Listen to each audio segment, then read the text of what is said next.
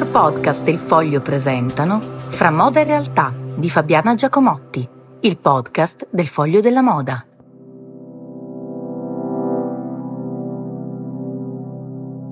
Buongiorno, eccoci arrivati al terzo osservatorio sulle donne e la moda nel lavoro. Ogni anno lo sviluppo insieme con PwC Italia e loro fanno tutto il lavoro, la buona parte del lavoro eh, di ricerca naturalmente, collaboriamo eh, nella selezione delle attività da fare, nel convegno da fare, nella scelta degli ospiti. Fra un po' ci saremo anche giocate tutti gli ospiti possibili. Io Erika Andretta, che è il eh, partner di, di PwC, nonché responsabile della divisione Luxury in Italia e nei paesi EMEA e l'area EMEA, um, perché come sempre in Italia la problematica che vige per le donne nel mondo del lavoro in generale si riflette in maniera eh, non altrettanto forte, ma insomma comunque forte anche nella moda. Eh, secondo il World Economic Forum siamo al 63 posto su 146 paesi considerati quindi praticamente alla metà della classifica che per un membro del G7 non dovrebbe esistere, proprio un dato che non, una posizione in classifica che non dovremmo avere e invece ce l'abbiamo. La moda, come dicevo, è un po' meglio configurata nel rapporto fra appunto lavoro e eh, posizioni nel lavoro femminile semplicemente perché adesso è questa ottica dell'inclusione, della parità dei diritti, ovviamente c'è una grande ricerca di donne che possano rivestire dei ruoli importanti. Ehm, non a caso, anche grazie a una legge, la legge Golfo naturalmente, è stata migliorata la posizione e la mh, presenza nei CDA,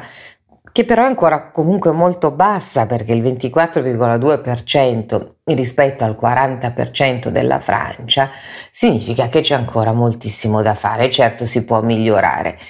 La cosa singolare è che esattamente come alla fine dell'Ottocento le donne nella moda ci sono tantissimo, sono molto presenti, rappresentano quasi il 70% della forza lavoro, però stanno agli strati bassi oppure nelle prime fasce dei quadri, per cui impiegate, devo dire c'è stato un aumento anche negli uffici legali e anche negli uffici della gestione, economia e controllo, eccetera. Però il salto ulteriore è ancora difficile. È difficile perché mancano delle politiche certo istituzionali, ma in realtà mancano anche poi in molte aziende la volontà di aiutare le donne in un percorso di carriera che non venga sgambettato nel momento stesso in cui decidono di fare figlie. E, qui, e, e quindi questo crea naturalmente dei problemi. Ci sono anche delle posizioni nella moda che richiedono una uh, disponibilità totale o perlomeno la richiedevano. Adesso se vogliamo dirla tutta, con il cosiddetto smart working e con il fatto che si possano fare delle simpatiche riunioni via Zoom, non si capisce perché una donna debba catapultarsi, ma anche un uomo naturalmente, catapultarsi da una parte all'altra del mondo per fare delle riunioni persino di prodotto, quando si potrebbe fare assolutamente mh, mm, almeno i tre quarti delle cose eh, stando o in ufficio o addirittura in parte a casa. Non a caso le aziende che abbiamo invitato a questo convegno lavorano moltissimo sulla flessibilità e proprio sulla flessibilità anche d'orario, eh, che non significa eh, perdere in valore, anzi, ma spesso significa aggiungere perché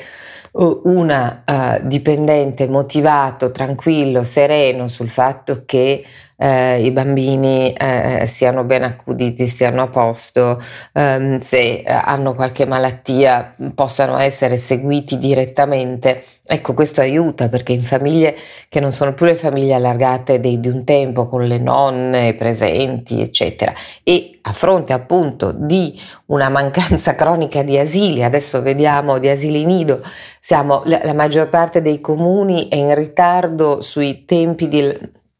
lavori di costruzione dei nuovi asili nido previsti dal PNRR, cioè ci sono tutta una serie di rallentamenti burocratici che certamente non aiutano. Um, c'è un'altra cosa però che ha osservato durante il convegno il presidente della Camera Nazionale della Moda Carlo Capasa che è molto interessante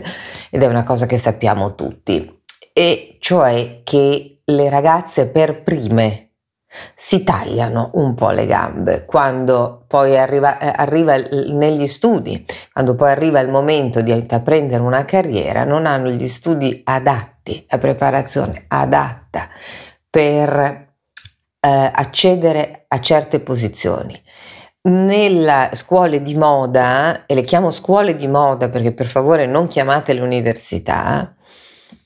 nelle scuole di moda la maggioranza delle iscritte è di sesso femminile, alla Bocconi e ancora di sesso maschile e idem al, per non dire al Politecnico, idem al Politecnico per non dire addirittura peggio. Quindi eh, le famose lauree STEM vanno perseguite e eh, rese non solo accessibili, ma rese qualcosa che le ragazzine fin da bambine appunto ri- possono ritenere qual- una strada adatta a loro.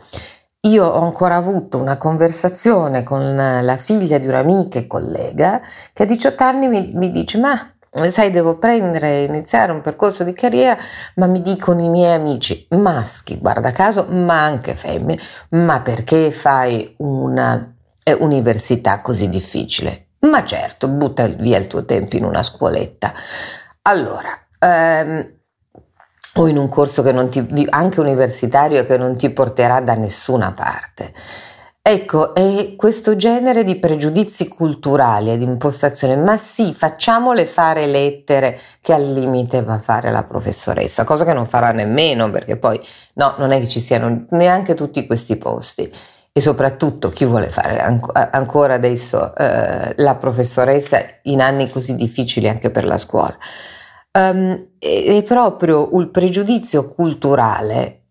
che vige ancora in questo paese che fa sì che alle ragazze si propongano